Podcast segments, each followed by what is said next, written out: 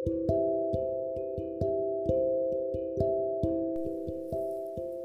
Jesus Christ your personal Savior? Have you received Him as your personal Savior?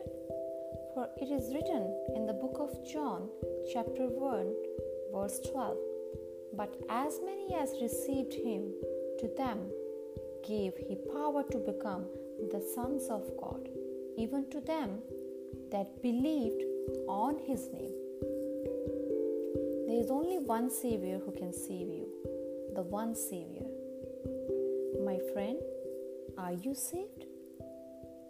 Saved is a Bible word, not a term thrown up by a man. Hallelujah. Thank you, Lord Jesus. And I have been a Christian for more than 18 years, I find that most people still do not have an understanding of God's message of salvation. First, you must believe there is one true God. Secondly, you must believe that God can do something for you and He has recorded His plan of redemption in the Bible. The only God that can save soul is the God of the Bible. Hallelujah. His name is the Lord Jesus Christ. The Bible says in Acts chapter 4 verse 12 Neither is there salvation in any other for there is none other name under heaven given among men whereby we must be saved. Person is saved by putting their complete trust in Lord Jesus Christ, not by doing something to earn heaven. Trusting is believing. Believing must come from heart, not the head. Do you love and trust your spouse with your head or with your heart? Hallelujah. Plato Aristotle or Einstein could only think as far as their finite minds were able. They could not even solve the problems of this life, such as the sickness, diseases, pain, hunger, death, let alone know anything about eternity. God knew we needed something to go by. So he put everything there is to know in his Bible. Hallelujah. Still, people are dying of cancers. Still, science and the medical sciences they don't have any treatment of that. Hallelujah. Still, they are doing the researches.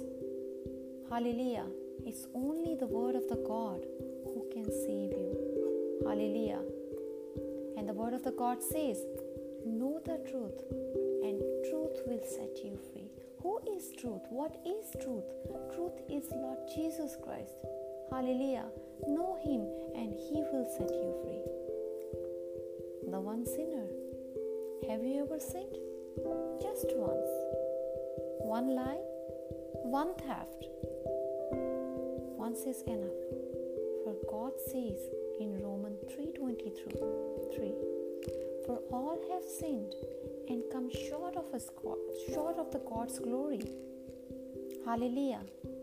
The Bible says in Romans chapter 5 verse 12, "Wherefore as by one man sin entered in the world, and death by sin, and so death passed upon all men." For, for that all have sinned. So you and I, like our father Adam, born sinners, we have not obeyed all of God's commandments. Your guilt as a sinner is shown by the fact that you will eventually die. My Bible states that the soul that sinned it shall die. It's written in Ezekiel. Hallelujah. Ezekiel 18 Hallelujah.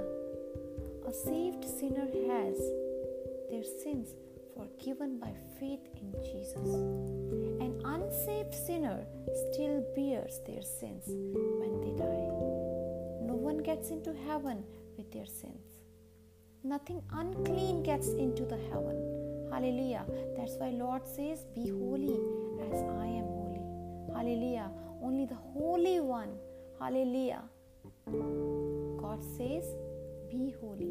Only the holy person he can go in the presence of the God. Hallelujah. That's why he says, Yes, we cannot be holy, but still we can ask the grace. Hallelujah. That's why Lord sent the Holy Spirit to us. Hallelujah.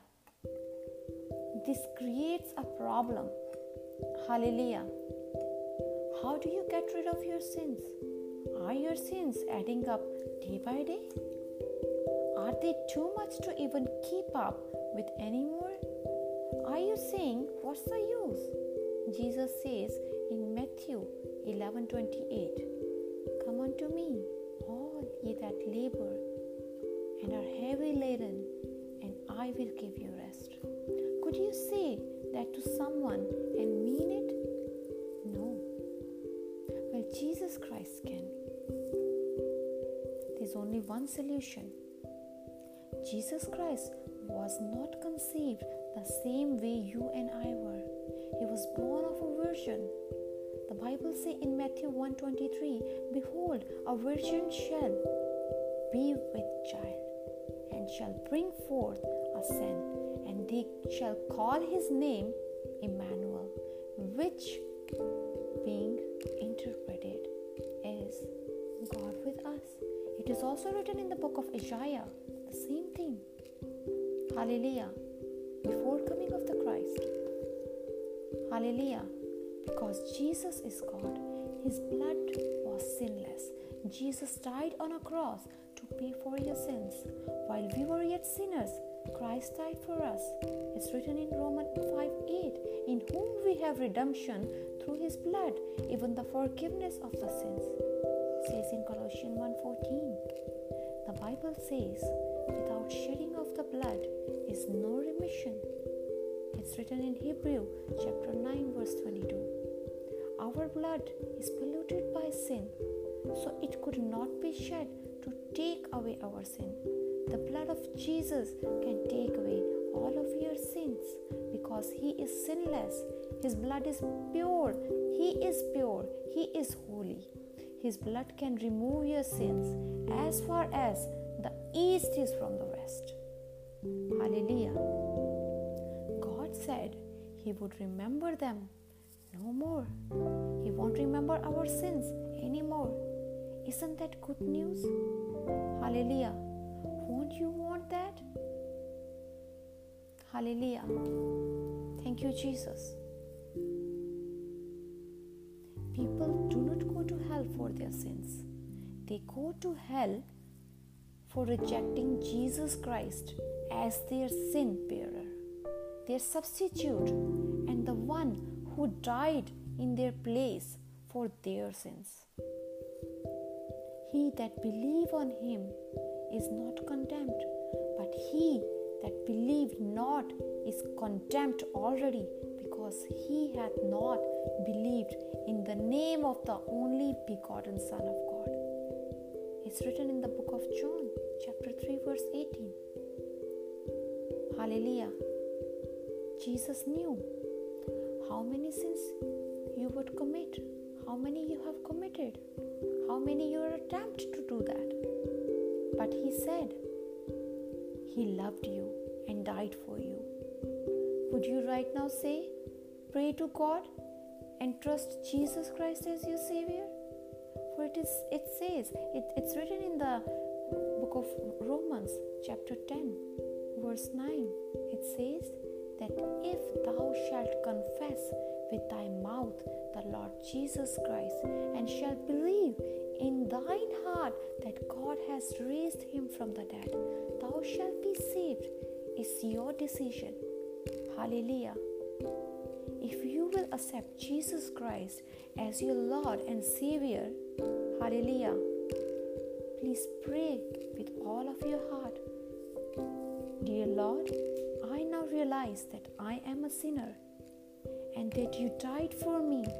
I repent of my sins and ask you to now come into my heart, save me, and take me to heaven when I die.